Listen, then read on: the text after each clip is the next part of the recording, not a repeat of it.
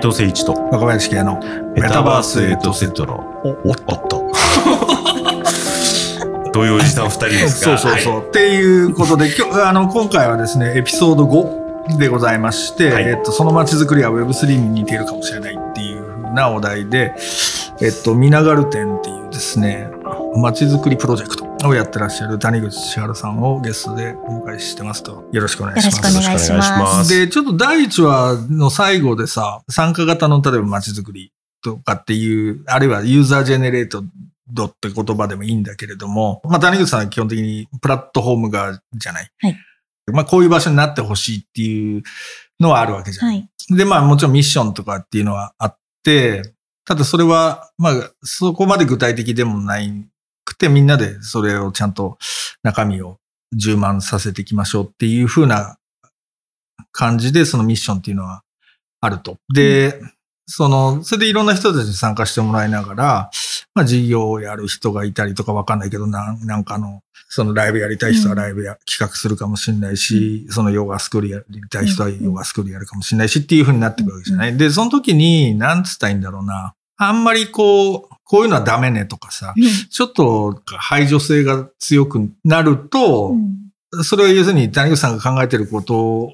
のイメージには近くはなるのかもしれないんだけど、まあとはいえオープンネスは下がるよねみたいな話っていうのはあるじゃないですか。で、この辺のバランスっていうのが結構難しいところなんだろうっていうふうな気はするんですよね。うん。だからオープンにしていくとカオスになっていくっていうふうな。で、それ自体を全面的に良しとするのか、うんあるいはそのどっかには線引きしないとダメなのかなとかっていうあたり。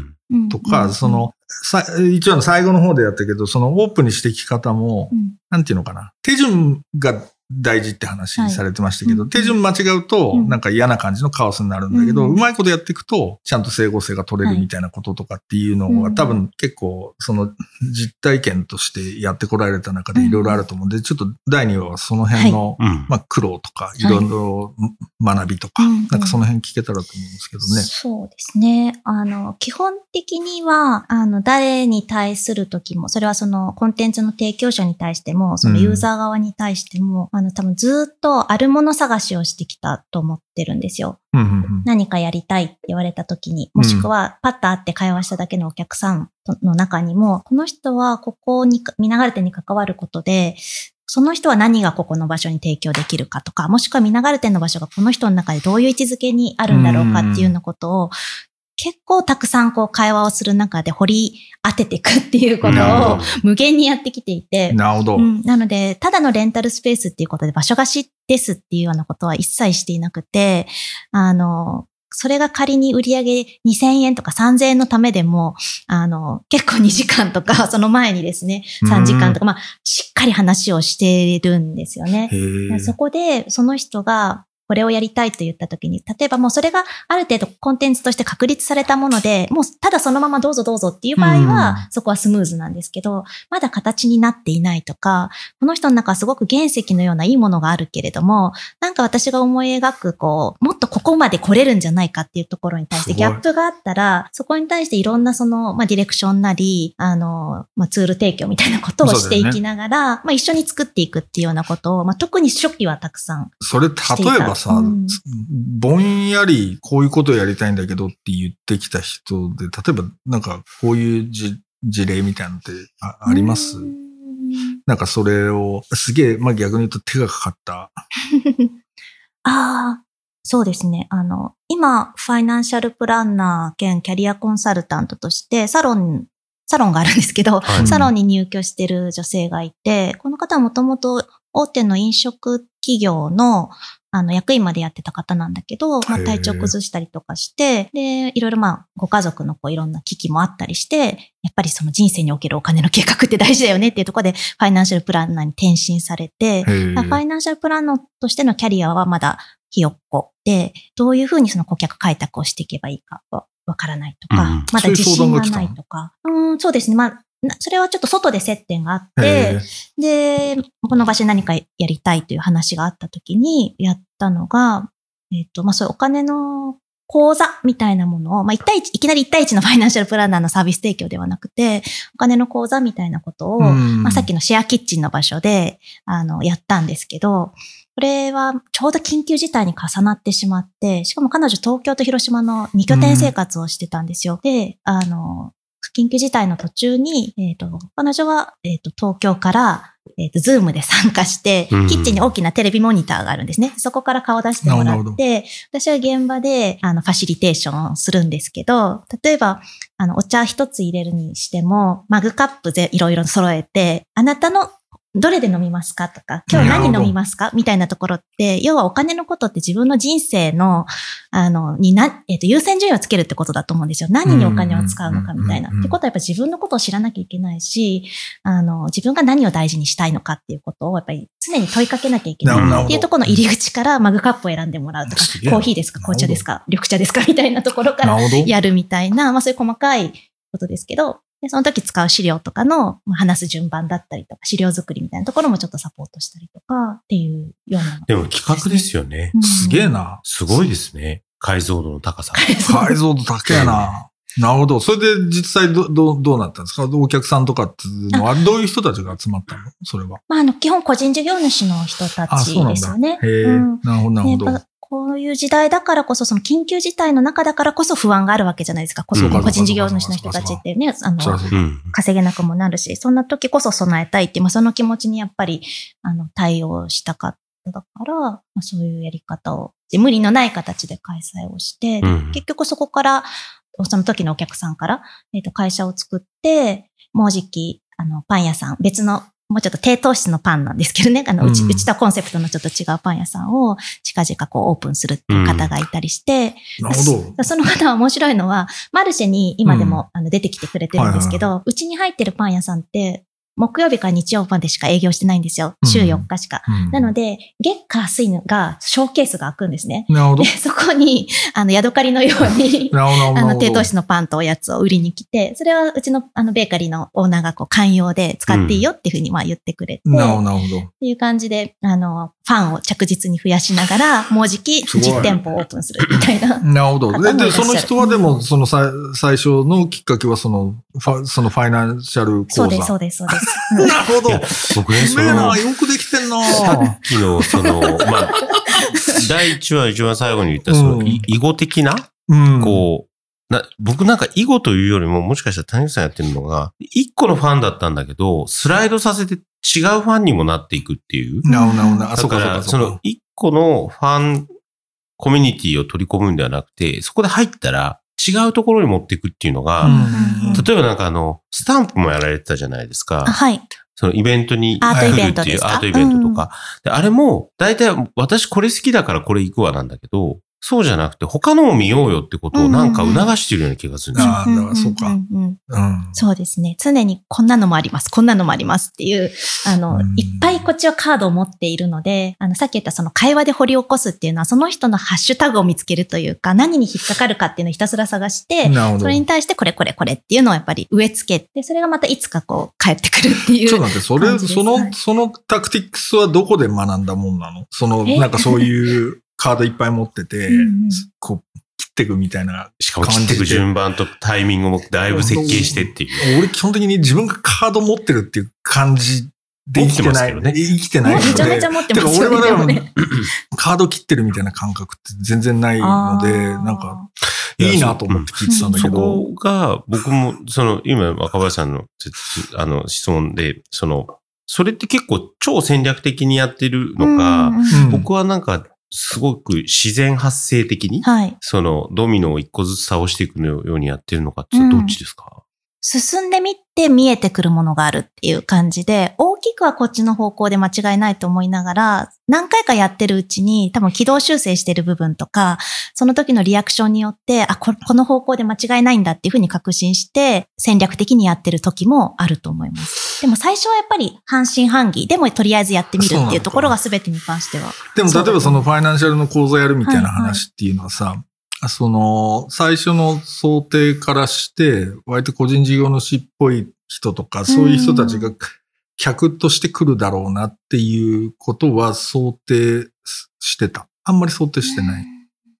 どういう人来んだろう半な。々ぐらいですかね。自分が事業者の人と、もう本当に一家庭の主婦の人っていうのと、まあ半々ぐらいと思ってたけど、多分実際は圧倒的に個人事業主の人が多かったってうん。そう。いう感じです。で、そうなると、その人たちっていうのは潜在的に、はい。その、テナントさんになるかもしれないし、みたいなことはあるわけじゃない。はいそれは最初からある種、ちょっといやらしいけど、見込ん、見込んでるっていうか、そのはい。戦略としては、そういう、その潜在的な。想定してたかどうかですよねそうそうそうそう。逆逆ですね。多分、みながる店のインスタのフォロワーさんが、あ、の、事業、えっ、と、個人事業主の人が多かったんだと思います。なんでかっていうと、マルシェオとか、あ、そうかそうか。イベントとかをいっぱいやっていたのでやってるからか。そっかそっか。あの、何か自分でやってる人たちは、ここに出てみたいとか、出れるかもしれないとか、うんなんかそういう雰囲気がやっぱりだいぶできてたんだと思います。それですごい、うんまあ、さっきの、あの、第1話で話してた、壁面緑化の話とかも、まあ、インスタに上がってるんですけど、うん。僕、なんかその、まあ、ファンダムって、いわゆるファンなんだけど、ファンの中でもいろんな特性がいるじゃないですか。うん。で、その特性を揃えるっていうのはめちゃくちゃ大事なような気がしていて、なるほど。うん。だから、その、皆川店、まあ、その、谷口さんが情報発信もそうだし、うん。まあ、その、インスタのこう、トーンというか、うん。もう、うんファンなんだけど、すごいね、トーンが揃ってるんですよね。まあそれだから多分いろんなう世代とかもいるし、多分業種とかっていうのも全然違う。まあ公務員がいたりとか、うん大企業の人がいたりとか、個人事業の人がいたりとか、あるにせよ、何かしらある種、なんか、感性というか、感性センスというか、それうんはそう思います。あの、マルシェをうち月に3回やってるんですけど、サンクスマルシェっていう。うんこれのキャッチコピーの一部で、あの、私たちの世界は美しく、楽しく、美味しいっていう部分があって、これはそのコロナ禍における、それでも私たちの世界はっていう、こう、全肯定をしたくて、なるほどなるほど。2021年の1月、本当に真っ只中に始めたマルシェなんですね。うんで、あの、まあ、それに加えて、あの、小さくても積み重ねていくことはやがて文化になるっていう、まあ、それが先にあって、その後私たちの世界は美しく楽しく美味しいっていう、なんかそういう、こう、どんな状況でも、その小さな一歩を踏み出すことで、あの、明るい未来を手繰り寄せることができるというふうに、あの、信じる人たちに集まってほしかったし、信じられなかった人にも、あの、信じられるんだよっていうふうに、あの、かすかな光をちょっと大きな光に、みんなの力で大きな光にしていくっていうような、なんかそういう、まあ、アジテーションしてる部分もあると思うんですよ。うんもともと揃ってるというよりは、うんなんかそっちに価値観を揃えていくみたな。ないるほどな。うんなんかさっきのその話でもう一個ぐらいなんか実例あると面白いなと思うんですけど、なんかその、なんか自分が何やりたいかわかんないんだけど、なんかやりたいみたいな人とか、うんなんか例えばそういう人たちをこういうふうにサポートしてこういうふうに。したよみたいなこととかっていうのがもしあれば、なんか、そうですね。まあ、うん本当もう一人もそのサロンの例になっちゃうんですけど、はいはいはい。あの、その方は、あの、腸のマッサージをする方なんですね。腸マッサージ。マジでそれ俺聞いたこと。ありますわかんないけど、なんか気持ちよさそうだ。そう、あの、免疫細胞のほとんどが腸にあるというふうに言われていて、ここを整えると自律神経が整うっていうふうに言われていて。どうやってやるの？そう。あ、もう本当にお腹出して、これも結構ポイントで、腹を割るというか、腹を見せるってすごい、もう全開放なんですよね。。で、ここをこう本当に手でこう、あの、オイルを乗せ、塗れて、こうあの、マッサージしてくれるんですけど、やっぱりストレス溜まっててすっごい硬くなってて。で、でもそれを1時間とかやってる間にも動き始めて、やっぱりそのお通じも良くなるし、いいなギュルギュルっと動いてるっていうのがわかる。わかる。俺、こっちこっちだもん。ぜひ広島に来られた時にはもう予約しておいおきますので。なるほど。はい、え、その人はでもそれを仕事としてやっそうそう、やってて、で、まあ、あの、かつ、もともとよ、もともとはヨガの先生で、うん。で、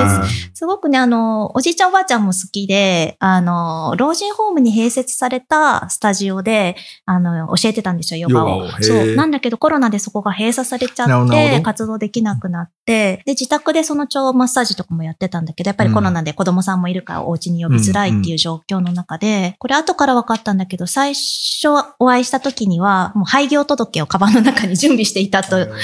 いうような方だったんだけど、やっぱり、あの、すごく可能性を感じたから、特にこのコロナ禍におけるその免疫っていうことだったりとか、うんまあ、すごくなんか知識も豊富な方だったので、その方もその施術をの予約を、よ募集をすると同時に、あの、講座をやってもらったんですね。うんで、施術の募集いきなりだと1対1の、あの、関係性になっちゃうから、いきなりやっぱりどんな人にやってもらうかわからないとエントリーしづらかったりするけど、うん講座っていう形だったら、しかも単価をさ下げられますよね。施術はうん5000円ぐらいだけど、講座だったら1000円とか1500円ぐらいで、うんでしかも8人とか一応定員が集められるので。まずは、あの、そういう彼女の豊富な座学、知識のところを伝えてもらって、うん。まあ、すごくあの素敵な方だったので、一回対面すれば、あこの方にやってもらいたいって思えるような、なんか引きがあるなと思って、そしたらもうその場で予約が入るみたいな状況に、うん。この後できますかみたいな感じとかうん。あったりとか、なるほど。じゃあ、その方は、ずずっと、えどどういう感じで今も商売してるの？その見流れ店のはい、中で、中のササロンに、サロンっていうか、もともとはそのただのレンタルスタジオっていうところで、うん1時間1000円でその時は貸してたんですけど、ど、なるほその方はだいたい1時間半っていう施術なので、ど。え、90分かかるのあ、えっ、と、まあ、カウンセリングとか、その終わった後にお茶飲みながらちょっとあリラックスしたりとかって考えると、まあ、最初は、最初が90分で、あの、2回目以降はまあ60分でもいいよみたいな感じではあるんですけど、そうすると例えば90分で1500円じゃないですか、場所。うん。で当時4500円とかでやってたので、まあ3分の1なんですよね、1500円って。そのレンタル料。レンタル場所代が。まあしかも最初はまあ2時間単位、1時間単位とかで貸そうとしてたから、そうか、そうかそう。するとまあ2000 2000円とかなっちゃうとちょっと重いよねってって、ただ彼女はすごくサービス精神が旺盛でおお話も好きだし、女性ってやっぱそのお話するだけでこうストレス、うんあのうんね、あの、発散みたいなところもあるから、ついついサービスしちゃって、時間が長くなっちゃうわけですよ。で、そうすると、あの、本当であればお金はちょっとちゃんと取らなきゃいけないんだけど、もうその単価を知ってるから、これ以上取ったらもう何のためにやってるか分かんなくなるっていうのもあるから、なんかここをなんとか解消できないかなっていうふうに思った時に、さっきのファイナンシャルプランナーの方もとっても良かったので、なんかこの二人ともっと、あの、がっつり組めるやり方がないかなっていうふうに考えたところから、現在のそのシェアサロンにしていこう。要は曜日固定で、あの、何曜日と何曜日にはこの人が必ずいますっていうあーそ状況を作ると。ほら、これがコンポーザビリティですよ。コンポーザビリティだ、これ、これこそ。いろんな人のスキルセットが混ざってくるってことですよね。すごい。あそっかそっか。それは、えっと、ちょっと待ってよ。現状によっては大体なんかどういう日割りになってるんですか？なんか結。局、今6人の方が2つの部屋を、要は3人ずつでシェアするっていう形になっていて、短い人で週2日、少ない人で、で、多い人で週4勤務っていう形で、えもう何曜日と何曜日はこの人がいますっていうことで、もう週7日、あの全部これで埋まってるんですね。ほぼほぼ。あ、日曜日だけちょっと空いてるのかな、うん。割と主婦の方が多いので、意外と日曜日はお休みしたいっていそう方も。多くて、でそれによって、お客さんにとっても、今まではそのランダムにこう、行われていた、今今月はこの日やりますみたいなことが先々の予定も立てやすくなりますし、あの、そのサロンの入居者の方も1時間1000円だと、要は8時間やると8000円になっちゃうんですけど、今だいたいお家賃を1日換算にすると、まあ3500円ぐらいに抑えられてるので、だいぶまあその空室リスクとかも含めても、まあお得感があると。で、う。ちにとっては、あの、坪単価で換算すると、まあ、1個のテナントをドンって入れようとしてた時もあったんですけど、その時に比べると1.5倍家賃が取れてるっていう状態なので、みんなハッピーなんですよ。頭いい。うんでその、ファイナンシャルの人でしょ、はいはいあと、その、蝶の人でしょ？今日の人。あと何がいるんで、ですか？その後に決まったのは、美容師さんで、これは、うちのマルシェに来てたりとか、あと園芸講座に来ていたお客さんだった人で、あ、この人美容師さんだったなっていうのがあって、でやりませんそう、話あの、まあ、軽い気持ちで声かけたら、すごい結構前向きな、あの、返答が返ってきて、今は広島駅前の方で、あの、以前はサロンで勤めてたんだけど、まあ、子供も小さいし、その皆川エリアに比較的近いところに住んでるから、だんだんこっちに軸足を移したいと思ってたっていうことで、向こうの勤務も今も残してはいるんですけど、ちょっと軸足をこちらに寄せて、なるほど。それダフリーランサーとしてやってるっていう感じになってんだ。すげえな、それ。なるほど、なるほど。その方は、なんか、まあ、東京に行った頃は、なんか、六本木ヒルズに入ってた、あの、ヘアサロンでやってたとかっていう話もしてて、だから割とその東京の感覚がわかる、まあ、朝活だったりとか、そういう人のつながり方だったりだとはい。うんか、やっぱこういう感覚がわかる人一人二人いると、まあ、そのサロン経営上もまた面白いつながりもあるなっていうたりして、あとは、ヘアサロンが入ったことによって、あの、シャンプー代が入ることになったんですよね。はいはいはいはい。でそのシャンプー代をタカラベルモントさんからリースで入れたんですけど、うん。そうすると、宝さん経由で、こんな人いますけどどうですかっていうので、小顔矯正マッサージの方？顔マッサージだけじゃなくて、やっぱり顔の皮膚って頭皮まで繋がってるので、そそうですね。頭皮をこうやることによって小顔になるんですよ。それはさ最後やっぱりこう髪を流すっていうので、シャンプー台がいるんですよね。そう。っていう方が4人目。で、あとは、お化粧のメイクとか、あとハーブのピーリング言って、うんうんうん皮膚をこうターンオーバーさせて綺麗にするみたいな。なるほど。その方は、えっ、と、人からの紹介で、これは意図的に探しました。あ、そうなんだ。どういう人に聞いたかっていうと、ミナガル店で、えっ、と、ウェディングのフォト撮影を、あの、やってくれた人が以前いたんですよ。うんそれはもう本当に廃墟のような場所で撮りたいということで、あえて1階のリノベーション前のところで。で、アパレルのお店をやられてる方、デザイナーの方。うんで、あの、この方界隈には、あの、広島のおしゃれピープルたちがいるだろうっていう感じで、なるほで、なんかいいそういうメイク系の人ど。メイク系いないかなっていう、そうですね。だからやっぱり、まあ自分らしさを発揮してどうやって生きていくかっていうのが一つ見流れてのテーマでもあるので、やっぱりその女性におけるメイクとかスタイリングとかっていうところはすごいポイントになってくる。から、探して紹介してもらった。感じですね。で、最後の一人は、えっ、と、インスタでの募集から、えっ、と、応募してくれた方で、うん。この方は、あの、クレイ、クレイってわかります？クレイトリートメントっていう、あの、フランス産の土を使った、要はアーシアーシングみたいな感じで、はいはいはい。いろんなその電磁波をこう取り除いてくれたりとか、何それ？体の不調を、あの、ナえチュラルに調整してくれる。その、その、泥みたいなもの？はい、を、あの、水に溶かして、それをどうするの？顔とかに塗る顔とか背中とか。マジで？で、そう背中に塗ると、あの、しばらく置いとくと、あの、不調な部分から、なんかこう、カピカピになって剥がれたりとかするんですよ。それを見てどこが悪いかみたいなことは、まあ、かなり東洋医学的な部分と、クレイ自体はまあフランスとかでもよく使われてるので、はいはいはい東洋と西洋の融合的な。あなるほど。はいそれちなみに、その、お募集かけた時ってどれぐらい、その、やりたいみたいな声は出てきたんですか？あ、えっ、と、3人か4人くらいかな。そうなんだ。それ全員面接あ全員面接をして、えっ、とあ、面接する前にこちらの意図というか、もう少し詳しくメッセージをしたら、あ、ちょっとそこまでの、あの、やりきる自信はありませんっていうふうに、まあ、辞退された方もいらっしゃるかな。るほどなるほどうんなるほど。それでも谷口さん的には、はいその、まあもちろん、なんかこういう、例えばメイクならメイクやってる人っていうのはあるにしても、はい。どういう人だといいなっていうのってのは、なんかこう基準みたいなのってあるんですか？ああ、ミナガルテン自体が、まあ、そもそも、あの、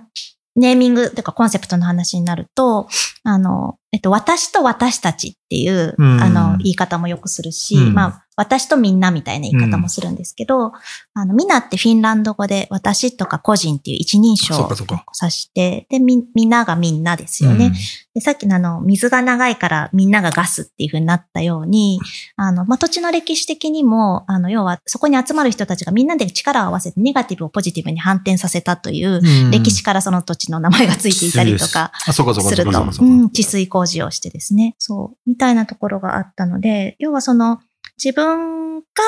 幸せになるためにはみんなの幸せが必要だという、なるほどでみんなが幸せであることで、まあ、自分の幸せも成り立っているっていうような、あのまあ、そういう思考性のある人で。あってほしいっていう、まあ、それはナチュラルにそうであってほしいっていうのもあるけれども、まあ、そういう方向づけをしていくっていう部分はあ,、ありますね。それって例えばどういうふうに方向づけしていくわけ？例えば、うんなんつうの皆川線でなんかやる人たちは必ず、なんつうんだろう。街のゴミ掃除しなきゃいけないとかさ、例えばよ。なんか、なんかそういうようなことってなんかあるんですか？いや、それが実はなくて、うんあの、本当に一対一の対話の中から。作ってきたっていう気がしているんです。で、どういう言い方がその人に伝わるかっていうのがやっぱり人によって違うから、いきなりあんまりその関連的なものを振りかざすよりは、まああるんですけど、心の中にはあるんだけれども、コミュニケーションの中で、やっぱりその人に響くタイミングとか、響く言い方とかで、ちょっとずつこう小出しにしながら伝えていくっていう部分はあったと思います。ただまあ今ぐらいこう、メンバーが多くなってくると、ちょっとやっぱりその、もう少しシステマチックにとか、そ。のフォーマット的なものに落とし込む必要はあるなというふうには思って、そうなのか。最近はちょっと作ろうとしてたりいや、はするん本当ですけど。になんか聞けば聞くほど、まあうん今回のタイトルうのん街づくりと、この街づくりは Web3 に似てるかもしれないっていうのがまさにそこで、うんコミュニティ運営のところって、まあ、き、なんていうんですかね、ルールをがっちり決めて、うんここの線から出たら、要は、怒られるとかバンするとか、なんかそういうことではなくて、うん。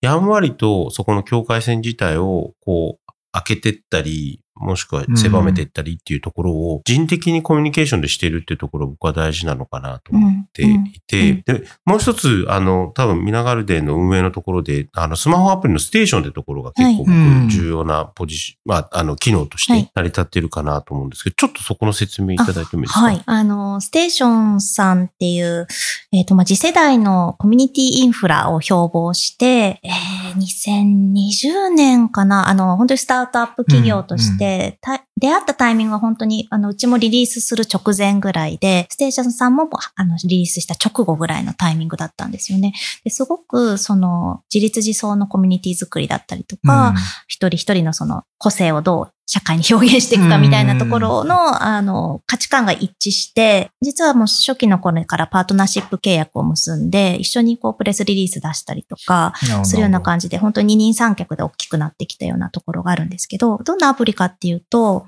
あの、そこに登録した人は、誰でも自分のイベントだったりとかあの、何かをこう、アップすることができるんですよね。えっと、ミナガル店の場合は、えっと、場所の予約とか、その、やる内容とかは打ち合わせをしたりだとか、直接のやり取りで決めるんですけど、あともう大体大枠が決まったら、あとはもうこの場所で自由に、あの、イベントアップしといてっていうふうに手を離しちゃうなんうんですよ。プロモーションに関しては。で、そこまで全部そのおんぶに抱っこで、その中央集権的にまとめてしまうと、うんあまりにもやっぱり重たくなってしまうので、うんでそこはもう手を離していくっていうのと、あと、それでも不安じゃない？うん。どう？だ俺って、俺、もう自分がやること もう一切手離したくない。って、ゲーッってこうやって抱え込みたいタイプなんで、うん。いや、これ手放せないともう、もうダメだ、俺古い。ウェブ2です。ウェブ、ウェブ2っていうかもうウェブ以前。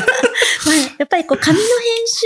集がやっぱりベースにあると一回出たらもう誤字一つ、あ、出ちゃったってなるじゃないですか。そこはまあ、あの ーそうそう。まずかったらちょっとこの一文変えてくださいとか、後から変え、あの連絡したこととかもやっぱりあって、とりあえず出してもいいから、まあ、そこの正確さよりも、そのスピードさとか自由、自由だ、自由度だったりとか、そっちをまあ優先したって。いう感じです。リスクゼロではないですけどね、もちろん。だよね。だからその辺結構やっぱ難しいなっていうところあるけど、だからそこを手放すレッスンみたいなものっていうのを 弱い50にしてやらなくてはならんのかみたいなさ。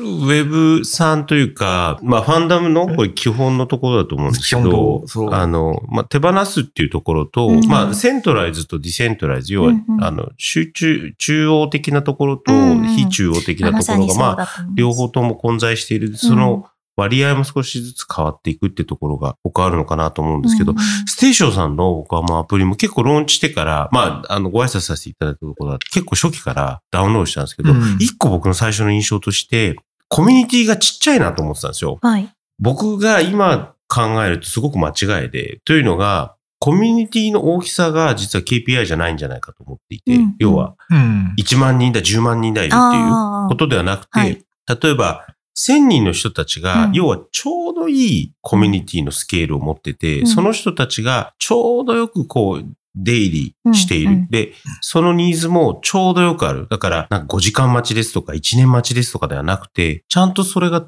なんていうんですかね、そこの中のエコシステムとして回ってるっていうのが、うん。うん。僕はすごいコミュニティとして大事だと思ったので、うん。なんか、もしかしたら、これ、まあ、ウェブさん的に、あの、か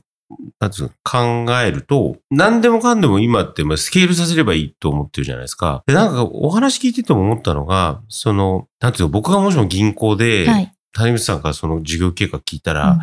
まあ、ぶっちゃけ言うと、まあ、明日にならないと明後日は分かりませんという話じゃないですか。で、そう、そうじゃないですか、事業計画。そうなんですよ。そういうす。だけど、うんだから僕、この二つ前のエピソードの Web5 がすごく気になってるのはそこで、なるほど、なるほど。で、実は5年先なんて事業計画書いてんのも、それって作文だろうって話じゃないですか。うんそうだよね。そうではなくて、ちゃんとこう対峙しながら作って、まあコミュニケーションしながら作っていくというか、で、それを突き詰めていくと、まあ Web5 的に言うと、投資家の後ろにいる LP って誰なんだって話になるのと同じで、ミナガルデンでやってることっていうのが、そのファンのコミュニティを本当にちょうどよくやっているところが僕は一つ特徴なのと、谷口さんのパー、要は、まあ、ファシリテーターと言ったらいいのか、あの、の中心にいる、えっと、物語リストとしての、はい。中心性が僕は大事だと思うんですけど、うん基本的に物理的にもうほぼそこの街の中にいるっていう感じなんですか？そのコミュニティマネジメントとしてはの、。最近かなり外に出ることが多くなってきたので、ようやく一人スタッフを入れたっていう感じなんですけど、私のその、なんていうんですか、どこからこれ物語リストがこう始まってるかっていうと、あの、中学から大学まで演劇やってたんですよ。で、あの、建築に進んだのも舞台美術やりたいっていうところがちょっと実はあって、私にとって建築ってあんまりこうシンボリックな、とかこうマッチョな建築画像みたいなものではなくって、あくまでもその物語の背景としての街であったりとか、要はそこの役者さんたちが主役であって、自分はまあ演出家であったり舞台美術家であったりするっていうまあ感覚があるんですよね。なので、見ながる点に関しても途中までまあ舞台を作って、ここで、要はすごく抽象的なステージとかって別に何もなくても、そこでドラマって繰り広げることが可能じゃないですか。はいうんむしろ何もないからこそ見立てが発生して、うん何にでもなれるっていうところがあったりして、初期の頃は本当に多分それをやってきていて、そこでこう、まあ、ある意味スタープレイヤーたちが出てきた時に、なるほどなるほど。あの、それ、そこに対してもう少しその具体的なセットをこう与えていくとか、居場所を与えていくっていうような。だからそう考えると、あくまでもその、プレイヤーたちが主役でよくて、私は、あの、中心にもあまり逆に言うといない方がいいんだろうなっていうふうに思っていて、必要であれば最後舞台挨拶の時に、あの出ていくけど、出ていくけれども、普段は、あの、無になってるぐらいの方が、あの、お客さんの邪魔にはならないであろうやそこは。本当にあると思いますよ。う。うんん。なるほどね。でもその演劇って話はでもうん確かに分かりやすいうん。感じはあるかもしれないね。でもさっきのあれだよね、その、6、6人いるのか、そのサロンでいる人、はいはいそれ全部1日で体験できるコースやってほしいな。はあ、今度ね。そういう欲張りなのは、あの、そういう、あ、やってないの だからあ、やって、やるんですよ、あやるんです11月の終わりぐらいに一応ね、サロン1周年イベントっていうことで、これあの、サロンメンバーから自発的に、あの、ファン感謝デーっていう感じで、なるほど。あの、全部を体験してほしいっていうなんか企画が今起こってますね。ほらほらそこに合わせてじゃあ、ぜひいらしてください。失礼しました。すごい。そうか、それはいいかもしれない。でもそうなるよね。そうですね。そうか、うん今でもスタープレイヤーって言い方してたけど、それはそのその人たちのことも含めて、ある種見ながら店のなんか顔になって。きてんなっていうふうな感じあがやっぱあるっていう。はい、はい、たくことさん、はい、たくさんいらっしゃいますね。なるほどまあ一つの社会にだいぶなってきてるなっていう感じがあ社会を作るってことかな。この中でやっぱり。りその、稼いでお客さんにもなり、あの、プロモーターにもなり、コンテンツメーカーにもなりっていう、うんなんかい、いろんな、たあの、振る舞い方をみんながしてくれていて。本当に、あの、見ていてび、こちらがびっくりさせられる。演出家が特等席で見せてもらってるっていう感覚もあるんですよ、その舞台を。なるほど。こんな展開になったかっていう。うんなるほど。それちょっとまああれだね。ちょっとなんかそうそういうのの、そのちょっと事例みたいなものつうのも、じゃあ次に、また次に。そうですねはい。お伺いしましょうか。わかりました。というわけでじゃあ、第第2話ここまででございます。ありがとうございあります。がとうございました。